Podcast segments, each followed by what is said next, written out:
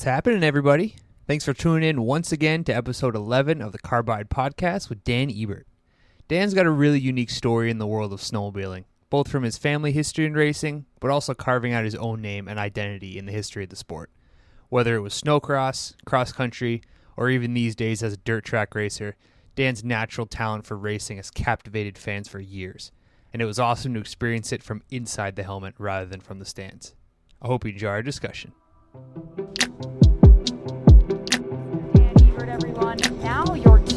2009 Winter X Games medalist.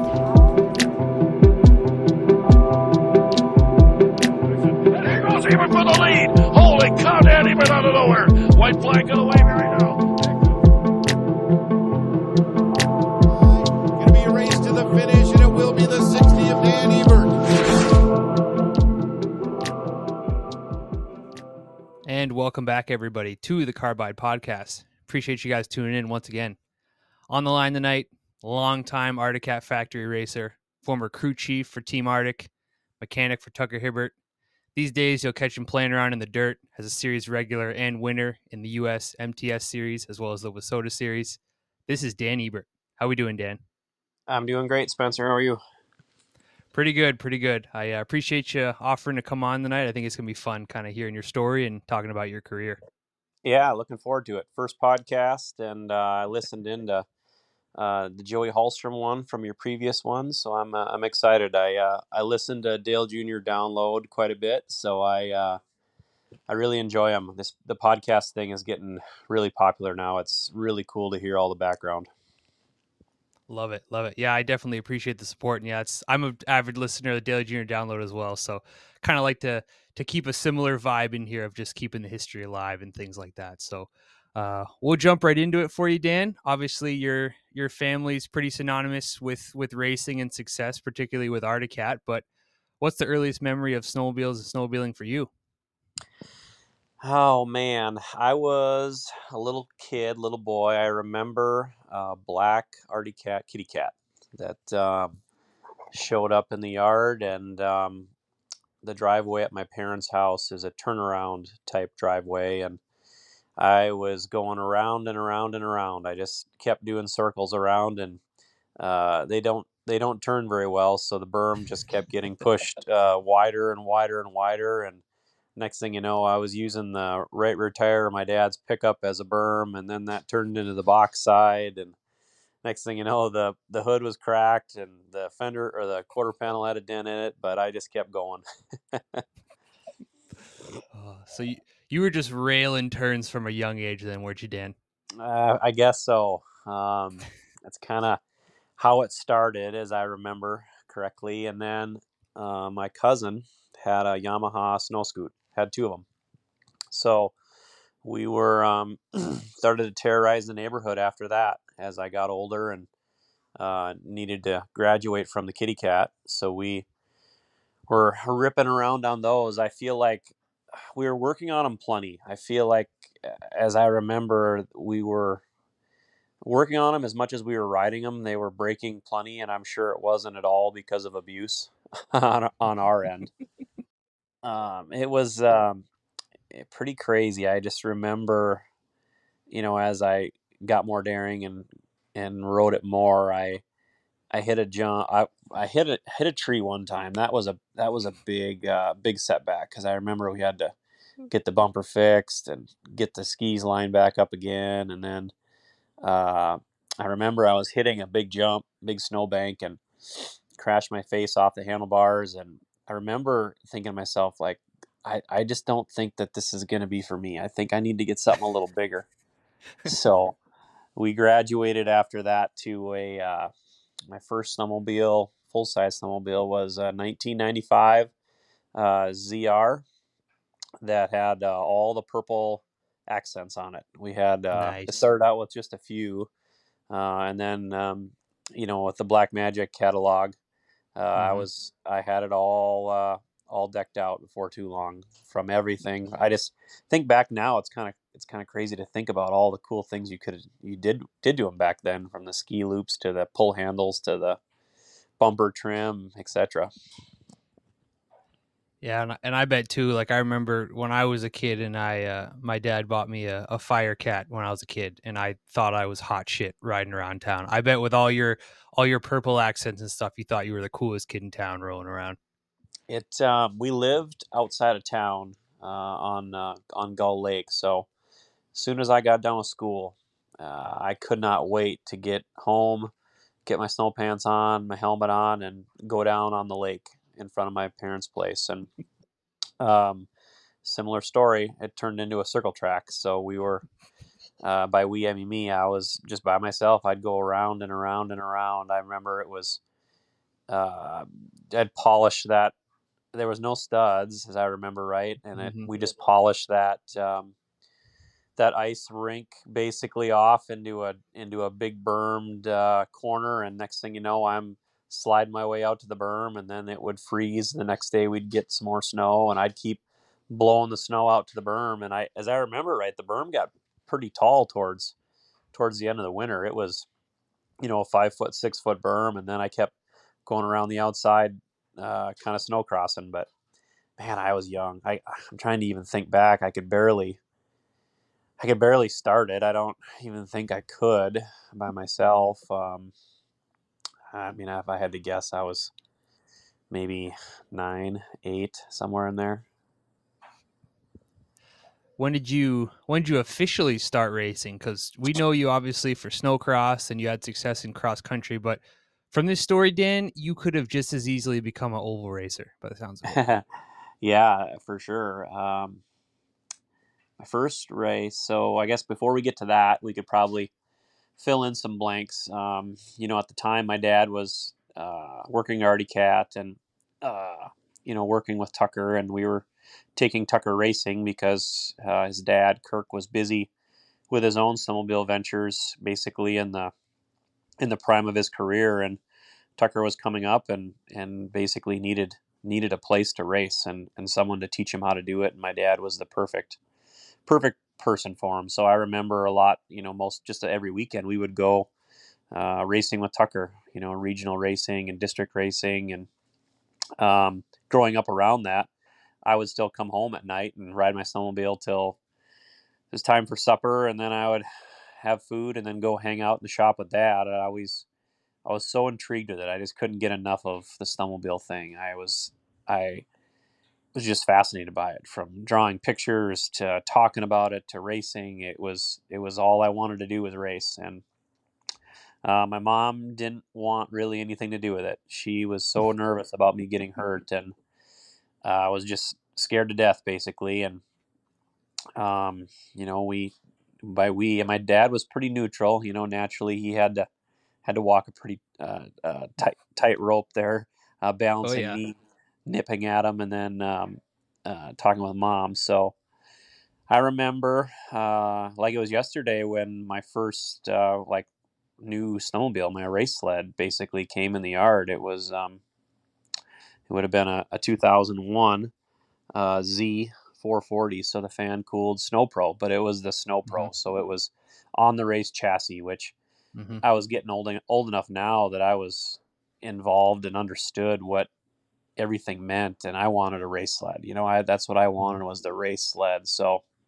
it was it was awesome. And as I think back now, it was cool for Arctic Cat to think and to have the foresight to to build a uh, race chassis and then put that dump that fan motor in it. Like it was Mhm. it was genius. It was awesome. It was a such a perfect stepping stone for uh, kids back then because you know there was no 120s and there was no 200s, so it was Mhm. you know you went from the kitty cat and I mean at the snow the snow scoots were getting pretty used up at the time, and uh, so you had to jump right to the big sled. hmm Yeah, and you didn't have to do a, a throttle block or anything like that, like you do these days with transition sleds and things like that. right? So we, I remember it came home in a crate on a two place snowmobile trailer, and we uncrated it, and I took it for a ride, and I was so happy. I was, I was just so excited that I could finally have a race sled and, you know, do some racing. So it would have been um, Duluth, uh, 2000 would have been, you know, the, the fall of 2000, winter of the 2001 season. And um, that was my first race. And I remember I was nervous as all get out. Um, I don't remember how I did in the heat race or the qualifying race, um, but I remember the the final. We were, I got a good start. Um, it's crazy as I remember that now. Like Steve Hool at Speedworks was was helping Dad a lot with Tucker stuff, and uh, I think it was I kind of had to earn my stripes, so to speak, and, and and make sure I was good enough to even give him some attention. But then once we found out that I made the final, it the clutches came off, and I remember that I remember the the setup. It was everything was stock except for we had a we put a 59, 53 degree cam in the secondary clutch. Like that was that was the hot ticket. That was that was the answer, and I believe I hole shotted the final. It was a junior 10 to 13 class at uh, it was either WSA or WPSA, whatever it was then, and um, mm-hmm. led it uh, all the way to the very end, and uh, I got passed for second. But I remember it was so so scared. They had that big downhill jump at the top of the hill, mm-hmm. and yep. I knew that like I had to do that jump because if you didn't, you were just going to get passed right away. And mm-hmm. um, we ended up second, and it was uh, I was hooked ever since. So, did you get to go home and tell your mom, like, "Hey, I know you don't like this, but I'm actually pretty good"? Uh, she was there. okay, she was there. Um, you know, she warmed up to it a little bit um, as uh, as things went on. You know, you kind of, you kind of. I think that she just kind of more or less gave in because she was sick of me nagging. oh yeah, I, I could imagine. I could imagine. My my mom was the same way when I was racing. She she didn't really like it at all. She thought it was super dangerous when you get into a race and she's screaming just as loud as anybody else. yeah. Yeah.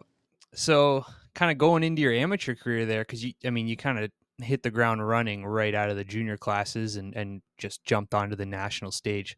What was the next couple years of your amateur career like going through the juniors and through sport and things like that? So as I remember, um, you know, ran that that season. Uh, finally got a win late in the year, I think, and then um, I believe I ran that sled the next year as well.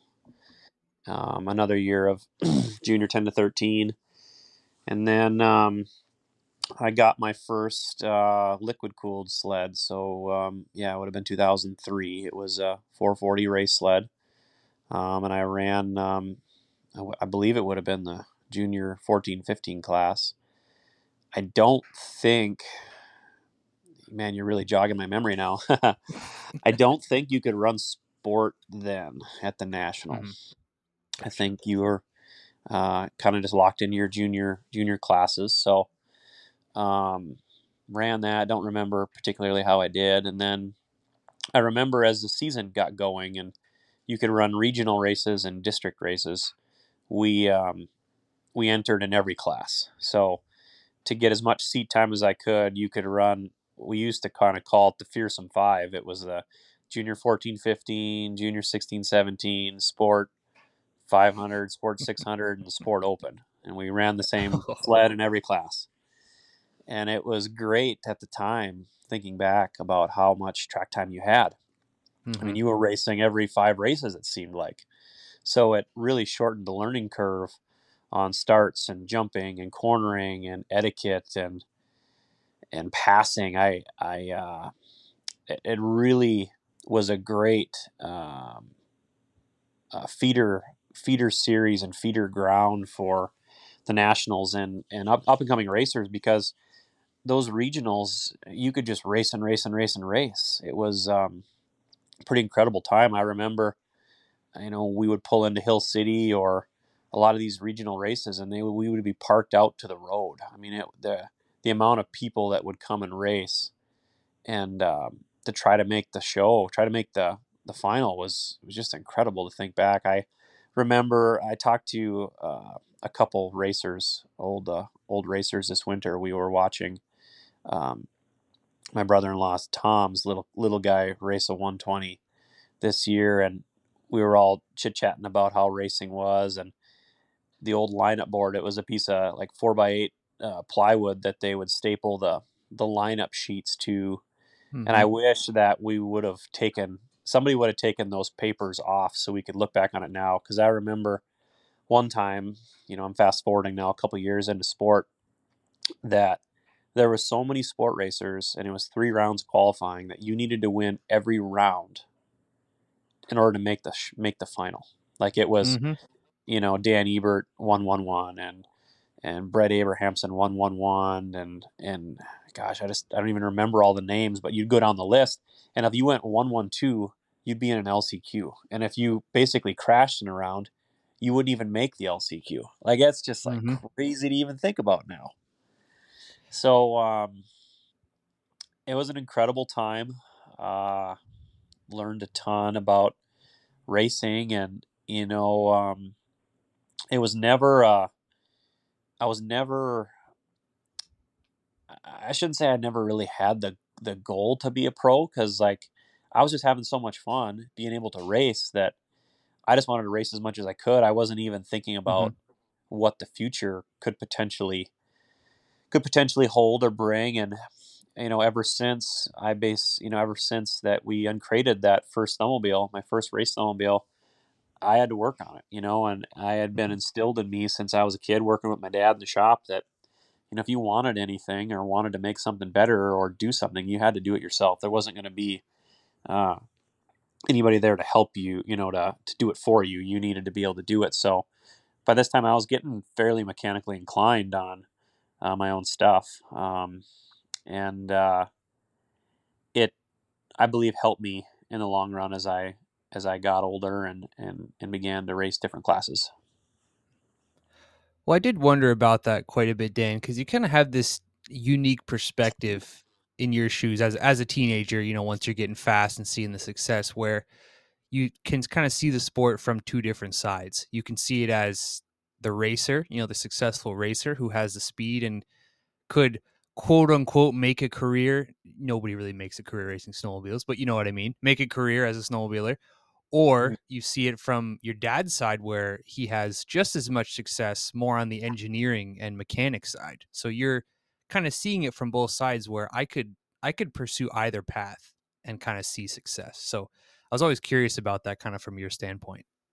It was a lot of fun, you know. As I think back, that was uh, some of the golden era of snowmobiling, in in my opinion. I wasn't old enough to really appreciate the you know the 70s and the craze of the oval racing and the how big it was but when i think about the golden uh, era of snowmobiles. It was the 2000s to you know probably 2012ish um, and the reason why i say that is it about that time is kind of when the rules and uh, the restrictions and the cost of things were starting to get a little more under control where it Mhm. was it was the wild west as far as whatever you wanted to dream up build fabricate engineer test during uh, previous to that was you could do and and there was so much manufacturer support and um and competitiveness amongst the manufacturers. It was like war. I mean i remember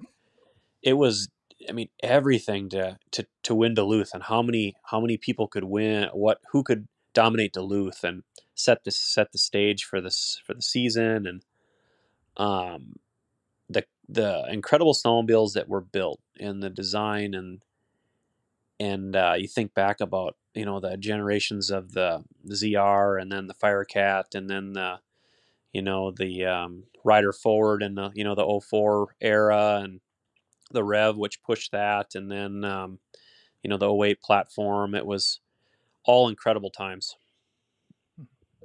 Throughout this period, Dan, at what point did you kind of? I've always wondered this too. When did you really start exploring the the four wheel side? Because it sounds like you're pretty deep into snowcross right about now, and that's kind of all you're thinking about throughout at least the winter season. But four wheels becomes a big part of your life too. When did when did that interest kind of start for you? I um I'd always been laser focused on snowmobiles. That's what I wanted to do. During the summer, it was BMX. I raced um, BMX when I was a kid um, to, you know, help uh, keep me going and keep me motivated for snowmobiles. But BMX and when I dabbled with motocross, that was always just a means to an end. Mhm. That was always just to be as prepared and uh, make myself try to be make myself as successful as I could for snowmobiles. And um, I was in high school, and um, a buddy of mine who uh, kind of a cool story. His dad had my dad as his teacher Okay. uh, in uh, in school, and my dad had a taught a taught a college class at uh, the local uh, college here in Brainerd, uh, a night school class, uh, Introduction to Auto Racing. oh, that's cool. So he um, and he was my my best buddy. His dad was one of the students. So um, we always would go out to the races, you know, once or twice a summer at the local dirt track here in town, North Central Speedway, and uh, check it out. And I was, ah, this is really cool because my dad had such a rich history with uh, car racing, uh, racing himself, and winning multiple track championships, and then uh, working during the during the summers for the legendary uh, Dick Trickle short track racer in Wisconsin. Mhm. So he was um, also heavily heavily uh, rooted with with car racing. So it was a nice uh, nice escape for us to go out and check out the dirt tracks and check that all out. So we made some friends, and then how it kind of started is my buddy Derek Oley. He um, he had a couple classes with me in uh, high school, and he said, "Hey, you should uh, you should come hang out with me at the races." And my dad's got another car. Why don't you drive this other car? I was like, "Really? Like, like, really? Like me? Like I get to drive a race car?" It's like, "Yeah, it's just a it's a pure stock car. Why don't you come out and work on it, and you can race it towards the end of the year." I was like, "Oh, sweet! This is awesome." So then we became really good friends and uh, worked on that backup car. I'll call it. It was his dad's car, which talking about it now wasn't wasn't much of a race car. it was uh, it was it was okay. I mean, I it it didn't handle nearly as well as as Derek's car, but it was I was tickled to death. I mean, as I remember the first time crawling down in it, I thought this was the coolest thing in the whole world. And um, so we went out, and uh, as I think back on it, I didn't make the feature. I think I finished like fourth in a in a in a B main, and they took the top three to the feature or something. So, but I knew enough after doing it that this was something that I really wanted to do, and this was a type of fun that I'd never experienced before. So, fast forward uh, another month or so to the end of the season, and uh, uh, Derek let me drive his car. And he said, Well, you can drive my car. And I was like, Really? You know? And so we did. I drove his car and I finished uh, second in the feature, made the feature and finished second. And I was like, This is, this is, this is, this is it, man. Like, this is between snowmobiles and cars. Like, I have it, I got it made. I can, and in my head, I have this all figured out. Like, I can race snowmobiles in the wintertime and I can race cars in the summer. Like, this is, this is great. So, um, oh gosh, it was uh, it was a pretty pretty fun and extraordinary time for a young for a young kid that uh, basically thought he had it all. You know, yeah, it, it sounds like in a lot of ways you're you're you're living the dream at that point in time. Just you know, not not a care in the world. Just like, oh yeah, man, I'll I'll race all year round as long as the as long as I got the opportunity, I'll I'll keep racing. sure. So, um, as I think about it now, we, you know, I, I continued to race uh, snowmobiles and uh, got better. You know, um, I don't consider myself a, a dominant snowmobile racer by any means, or a a, a natural born talent, uh, like you know, like a Tucker Hibbert, Blair Morgan by any means. But you know, I won my share and and continued to get better, and you know, um, learning about equipment and learning about suspensions and learning about what it takes to finish races and to be fast and make things fast and um, as you get better and as you climb the class and the ladder you need to be more focused and a better overall racer so as uh, as you think about it and as you know as i was processing it when i turned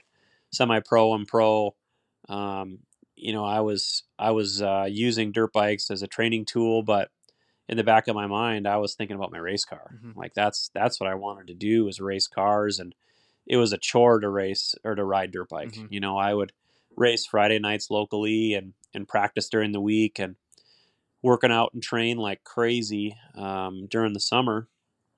But it's uh, always in the back of my mind. I'm just like, this is great, and I have to do this to be successful snowmobile racing. And I have a lot of fun snowmobile racing, but that dirt car over there, man, that is just calling my name. Like that, that's what I want to do. So, um, you know, we had a, a very successful uh, snowmobile career as I think back on it, you know, um, with a bronze medal at the Winter X Games in 2009 and uh, winning the I 500 uh, in 2010. Um, you know, multiple ISOC podiums. It was it was a great, great uh, snowmobile career. I snowmobile racing gave me so much as far as when I would actually strap the helmet on. It was it's time that I would never um, I wouldn't trade it for anything in the world. Um, but you know, in 2012, when uh, when I got injured um, badly at uh, Canterbury, I dislocated my my elbow. That set me back uh, the rest of the season, and I couldn't couldn't race anymore. And I found um, found myself coaching uh, my teammates Kyle Pline and Cody Thompson, and uh, found that I really enjoyed it. Like it, it was um, something that I didn't really realize that I would have so much fun doing. As far as on track coaching and and it's just help with suspension and setup and starts. I was always a really good starter, and um, I never realized it. I never realized that I. It never even crossed my mind that that was something I would be even interested in doing. So, um, in the end of 2012, we, uh, you know, and it, it had been in my mind that, you know, I, I don't know to to really focus and take the next step to be the best of the best for snowmobiling. I would need to basically shut the whole car thought off and focus Mhm. 100% more on training and dirt biking, and that would need to be my focus to be a better snowcrosser. Because at the level I was at, I was doing the best I could, trying to balance dirt bikes, snowmobiles, and race cars. So, uh, into 2012, I basically had made the decision that, you know, I I didn't want to commit to the all the hours and the preparation it took to train to be the top athlete in snowcross. And at the Mhm. time, uh, my teammates really appreciated uh, me helping them and coaching them, and they had run a lot better. So uh, between my dad and Mike Coletti, we we had kind of come to the decision that I would uh, kind of step back from racing full time and take over more of the man- managerial and crew chief roles for the team uh, in 2013. Yeah, and that was a really important time for Arctic Cat because the 2012 season was the first year of the Procross, and that year was, I mean, people had their successes, but that was a learning year for sure on that chassis. 2013 would be a better year, but there's still a lot of learning and a lot of testing going on with that chassis. Plus, Kyle Pline's fresh to the pro class. Cody Thompson's fairly new to snowcross at that point in time, but he's still stupid fast, you know. So there was Right. a lot there's a lot of value there for having a guy like you in that position both from rider coach standpoint but also engineering and testing. It was a big deal for us because I was still able to throw a leg over the sled, go test, um, be able to talk the talk, and really understand and feel what they were saying, and and it, it was a perfect situation. I could talk to them on the radio. I could help with line choice. I could help them scout the track. Like it was a it was a pretty awesome thing as I think back on it. Um, what we had going on, and not many people had been really doing that in the series as far as like rider coaches or um, having someone that uh, could really um, bring value that that they used to have. I mean, basically right off the track. So how many years did you did you stick with that role as as rider coach and crew chief for for Arctic Cat? So we um, did that in 2013.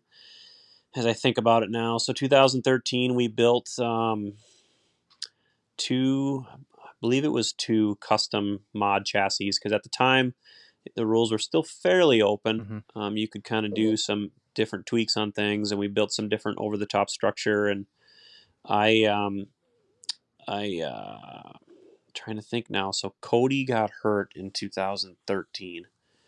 Um, so he was injured, and then we took on um, a couple intern riders there to help finish out the year. Derek Ellis Mhm. um, ran at X Games with us, and then I'm trying to think, might have been another racer or two, and we uh, kind of took on some young kids, some junior and sport kids, and helped them out um, throughout the season. Kind of used a program where they would come and hang out with us, so we would show them how we would approach a race weekend, Mhm. how we would prep a snowmobile, what we look for, how to make things faster, how how to look what to look at on the racetrack, and um, you know we took in three or four riders throughout this time, and uh, kind of taught them, you know how a professional pro factory team would do it, and it was great. We got a lot of uh, positive feedback from that, and um, it was a way to to uh, finish out the year and and in a positive way with with Cody's injury. So the leading us to the next year, uh, 2015, we um, we built uh, two new um, race sleds. They were a little more. Gosh, I had to think back now. They were fairly custom, but we we stayed a little closer to kind of um, things we did developed in 2013 with um, trying to take some weight out of them hmm and uh, and make them better. And um, we had a decent season. Um, we won the the ISOC uh, Team of the Year award, which was which was big for us. Never been done by our team before, so that was that was huge, a big accomplishment. Um, and uh, you know, I'm learning a lot as as you know, basically kind of uh, managing people and and understanding how to do tests and and um, the schedule and truck driving and and and figuring out how it how to make how to make a race team really work. You Mhm. know, I was always on the the helmet side of it, so I didn't I didn't really care how we got there or, or what that all entailed as far as being a being a manager. So learned a lot. I really grew up a lot as a as a young man, and um, we had a lot of fun. It was uh, Cody was was wicked fast at times. Man, he was just um, had some God given talent that was like none other. hmm Yeah, absolutely. Yeah, he was he was on rails from time to time. He just kind of came into the sport out of nowhere and, and beat up on a bunch of guys, and then quietly disappeared a couple years later. He's he, he's he's just one of those guys, like just just raw talent. Right. Yeah. Yep. So next couple years, I mean, at one point you end up you end up working for Tucker, and obviously you've known Tucker for your entire life at this point, but you end up taking over. Garth Kaufman steps away as his uh, mechanic, and you kind of step into that role. And tell me how how that kind of came about, and and some things about that.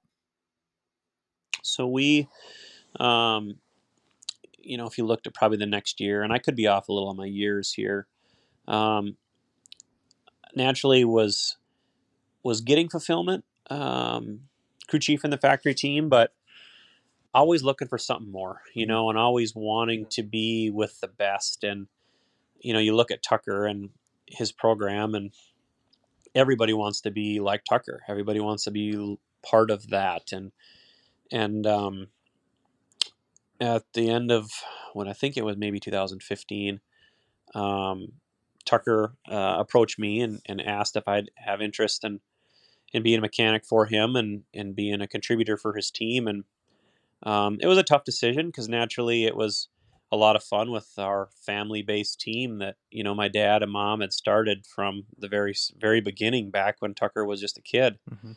and was run out of our shop. So it would uh, involve relocating to Thief River Falls and and working for him. And uh, I talked it over a lot with my wife, and you know we decided that you know let's let's do this. Let's take a shot at it and and have some fun and learn about how Tucker does it.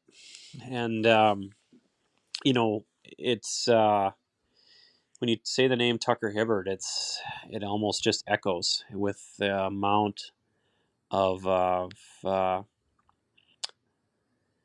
passion and uh, and uh, intensity. I mean, he's. Um, I'll say this that I've never worked so hard in my life as far as for someone that was so passionate and was so smart. He he knew more about snowmobiles than mm, a lot of the engineers and racers and best mechanics in the pits. I mean, he he was the best well-rounded racer, manager, team leader uh, that I had ever been even associated with. It was um, it was amazing to be involved with someone with that much passion. He um, he was so detail oriented that he had a backup plan for the backup plan Mhm. and the sled prep and the thought and the testing you know like we would go testing and he was way ahead of his time you know he was he was so far ahead of his time and as far as his thought process and it, it showed why he was such a winner you know we would we would test at night and he would plan his schedule accordingly so he was practicing at night you know during the times when you know you would run heat races and finals on the isoc tour. So you know which was at the time other than him and logan there was very few people that were doing that. So that Mhm. was very forward thinking and um it was uh incredible time. I remember a story you know when when the tucker rule came out uh, i think it was either the i could have been off maybe the second year or the first year but for those listeners that don't uh, know what the tucker rule was basically it was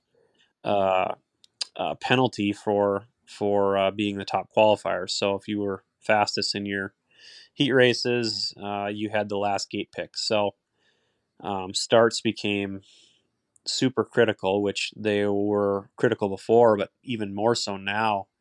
Uh, it was such an emphasis on starts, and Tucker traditionally hasn't been the best starter. So we um, we looked at all of our options uh, to try to get better starts with the handicap of the Tucker rule, and that's what led to the to the long track. You know, the 137 uh, uh, long track race sled that we built and um, gosh, I remember when we tested it, it was just like a half a sled length, and at times it was a sled length, like right right now against our best, um, our best sled. You know, Mhm. with our doing back to back starts, and um, the other thing, you know, we as we brainstormed it and we were building it and, and getting involved with it and working with engineering and it was kind of a hush hush project. It was a lot of fun because at the time the rules were such that you weren't redesigning a whole new front end and you weren't redesigning a whole chassis because the rules had it so tight that you couldn't couldn't really do any of that anymore. So to uh, think out of the box like they did and come up with that was was really exciting. We um, were nervous that we were going to lose some of our uh, handling handling benefits. You know, would we be able to get in and out of the holes, and would we be able to turn as good, and would we be able to not sacrifice on track speed to get a start? Because that you know that was one of our biggest concerns right away. Is like, how is this thing going to go through the holes? Like, yes, can we get a better start? But if I can't have the raw speed, what good is it? And uh, it wasn't long after we started testing, we learned it was the opposite. I mean, that thing would bridge the gap between the holes better yet and had way more directional authority and um, figured out better ways for it to turn. And man, when we rolled that thing out, it was just like, see you later. Did uh did you have to do any around this time? Did you have to do any of the the pre production testing on the on the fuel injection, or did you guys get to escape that? So the year, I'm trying to think what year here, and I could be off. So um, I think it was 2017. We had built um, some one. I think it was two sleds that had the EFI Mhm.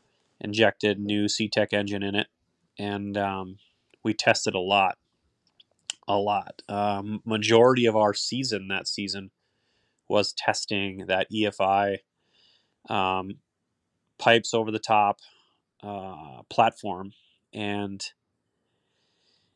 we would get it at times. We thought as good as our current race sled, Mhm. and uh, we'd work day and night on it. And Kirk's wisdom, you know, he was so bright. We were we would just swear that, man, we really got it. Like this is it. Like we we definitely made the starts better. We definitely got rid of the bog and the holes. Like this thing, we're close. And he said, well, let's roll out your race sled here. So, you know, we always had Tucker's race sled prepped, you know, our best of the best package, and we would do side by side starts and. You know, it was the race sled would beat it by a sled length. So it's like, oh man, you, you know you never never thought uh, you'd be that bad like you Mhm. you that we were off that far but fortunately we had a good baseline there that we could check ourselves with and we never ended up racing it uh, that whole season just because we could never quite get it as good as our current race platform and uh, looking back on that season it was a season that um, tucker wasn't I I don't think would ever rank as one of his best seasons ever. He he won a bunch of races and we were successful, but not to not to his level. And if you look back on that year, uh, I attribute a lot of it to the time that we spent testing and developing that EFI uh, CTEC engine. Took away from refining and bettering our current package Mhm. that day in and day out we could go win races with and with more tuning and more testing we would continue to continue to find speed and refine that where every ounce of time we had was spent developing that package and not uh, developing our uh, current race package. So um, that's kind of kind of in a nutshell how how that all worked out. And um, it was an incredible time to think think back on uh, the amount of hours and development we put into it. Yeah, it was it was really noticeable that year that all the factory teams were kind of struggling just getting everything figured out. And you knew it was going to be a learning year with that. But I mean, seemingly it all paid off because I know you weren't you weren't around at that point, but 2018 when Cat comes out with that new sled, they win everything under the sun that year and nobody can touch them. That platform was unstoppable. So pretty much all the work that you guys have put in the next year came to fruition on the race sled the, the following year. It was exciting to see uh, the fruits of, of our labor, and and uh, there was a lot of work that went into it, and it was great that that 2018 new chassis. Um, you know, obviously more to it than just the engine, but the whole suspension and spindles and the development of the front end, everything was better, better, better, lighter, lighter, lighter, and um, it uh, it definitely it definitely proved out. So, a big reason for you, Dan, why you kind of ended up in this entire crew chief mechanic role over the previous probably five years or so was, you know, like you said, you had gotten hurt in, in snowcross in the 2012 season, but also around this time, you're pretty much doing a full time season in the dirt car as well. So, when did you kind of, I want to say, make a full pivot to being a dirt car guy rather than a snowcross racer? So yeah, around um, you know 2012, 2013 area there, we um, 2013 and 14, I uh, my wife and I, girlfriend at the time, we relocated to Kentucky and worked for a dirt late model guy, um, Jackie Boggs, and raced our car as well. So during the summers, uh, we we we lived and raced out of town, and then um, in 14 and 15 uh, raced uh, locally, but chased some USMTS races. Um, and then um, fast forward to kind of 2018, um, I was always racing in the summer and doing snowcross, uh, whether racing or managerial team roles uh, during the winter. So it was never a full time gig. I was always just uh, kind of a part time deal. So Mhm. the money I'd make during the winter, I was spending plenty of it during the summer, basically. And as I'd gotten older and, and more mature, I kind of needed something more full time. So in 2018, um, I took a full time job with Fox. Mhm. So I was um, at Fox Shocks, um, you know, 18, 19, and then uh, part of 20, um, working in their Baxter office on UTVs, ATVs, snow, motorcycles. It was it was an awesome job. I learned a ton uh, about snowmobiles or about suspensions. I'd always uh, been very close with Fox and been a Fox sponsored athlete, Mhm. but uh, and done a lot of my own tuning up until that point. But bumping elbows with with Rick and Mike Japp and, and the guys at Fox um, shortened my learning curve even more and and uh, expanded expanded my knowledge and um, and passion for suspension and shocks. It's kind of something uh, I grow I grew into liking more and more.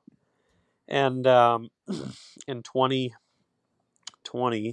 uh, Fox had an opening in in North Carolina, Mooresville, Mhm. for their circle track for circle track uh, managerial uh, circle track manager. So um, took that job, and uh, Ashley and I relocated to North Carolina for uh, just about a year. And um, you know, my my dirt car racing at the time was going to take a little bit of a back step, maybe a little bit of a back burner to more of a more full time career and and uh, in Fox. You know, when I was working at Fox full time, up until this point, I was still racing a lot. Um, it was is kind of what I did uh, any chance I could. Um, but when you relocate to North Carolina and manage a group of uh, of ah, gosh, it was seven or eight people at the time, uh, I needed to stay pretty focused. So that came about. Had a lot of fun. Uh, learned a ton and enjoyed it. And um, my sponsor, my biggest sponsor at the time, car racing, uh, his business was growing in the towing industry. He's turned into uh, one of the biggest towing outfits now in Minnesota. Uh, avid race fan, um, car owner, track owner. Um, contacted me about uh, wanting to race uh, more full time, Mhm. and uh, we kicked it around a lot. And um, with the USMTS season uh, approaching and a record record payoff year for them and prize money up for grabs, we decided to to move back and focus again uh, 100% on racing cars. So, um, still do uh, some uh, uh, work with Fox, do some consulting work, and I'm a dealer for them for their circle track stuff, and uh, and then just continue to support, uh, focus on um, racing cars full time in uh, midway through 2021. So right about now, Dan, what's the what's the average week look like for for Dan Ebert? How many how many hours are we in the shop? How many hours are we on the road? What does it look like? Yeah, so we our predominant focus is the USMTS uh, season, which um, is in that 30 to 40 race schedule, Mhm. basically from Minnesota all the way down to Texas, kind of the central part of the United States. Um, and then we filter in any WISSOTA uh, local USRA races uh, on, on our off weekends. So um, it's wide open, man. Between uh, uh, myself, uh, my wife, and um, I got a, a, a helper that um, comes with us to all the races. My mom and dad uh, come to a few of them, but uh, our shop now is in St. Cloud, Minnesota. Uh, my owner built a beautiful facility for us that uh, all the race cars, all the machines, all the fabricating equipment is all in one house now, and we're um, we've got uh, uh, three race cars, and we we um, it would remind you of like the ISOC uh, snowmobile tour as far as the level of professionalism and the Mhm. amount of talent and uh, the focus and dedication it takes to run that to run that series. So Mhm. we've been doing that the last couple of years and um, been having a lot of fun, um, learning a lot. Um, currently, we're sitting uh, seventh in the points, which is what we finished last year. We were up as high as a point leader here in the springtime, and um, it's it's been a learning experience, and we're continuing to get better all the time. And it's been a uh, really fun adventure. How many more years you got uh, left racing you think, Dan? Because on the on the four wheel side, age really is just a number. It's not like snow. Yeah, uh, my favorite saying when I retired from snowcross and, and told kind of everybody what what was happening, I said, "Well, with age comes a cage." Mm-hmm. So, uh, you know, you look at like uh, Dale McDowell. He won a big race here a couple weeks ago. I think he's in his late fifties. So, um, if I can stay focused and, and keep going with as much passion and enthusiasm and and uh, if the Lord can keep me safe, I think we could be doing this a long time yet. Awesome, awesome. Well, I'll give you one last comment here if you want, Dan. Um, if you want to give a shout out to any of the people that are helping you this season, where anybody can find you on socials and things like that, if they want to follow along to you during the summer. Yeah, for sure. Uh, Facebook, um, Dan Ebert sixty, Instagram, and uh, Twitter. I'm not on Twitter a whole lot, but my Facebook or my website's dan-ebert uh, dot com. That's kind of where you find all of our uh, updates on our schedule and um, kind of what all we are up to. We try to stay uh, connected with our fans and let everybody know what's going on. And um, look forward to seeing you at the races. Awesome, awesome. Well, thanks, Dan, for the time. I I really appreciate it. When I first kind of started this pod, you were one of the first guys on my list because I was like, I bet I bet Dan's got some cool stories. So I knew I wanted to track you down, and and I certainly appreciate the time. Yeah, sounds good. Uh, we'll have to do it again sometime. We can we could probably get into the nuts and bolts more of, you know, the what we actually did to those, you know, Tucker's 2000 X Games sled, and you know, we could get into the the putt sled, the pipes under the Mhm. seat, and like the 06 range, and we could fun to walk through some of the decades and the nuts and bolts of what actually went into building some of that stuff because it was. I was right, uh, right in the middle of it, and it was a really fun time. That sounds awesome. So uh, let's plan on it, Dan. Dan Ebert on the Carbide Podcast.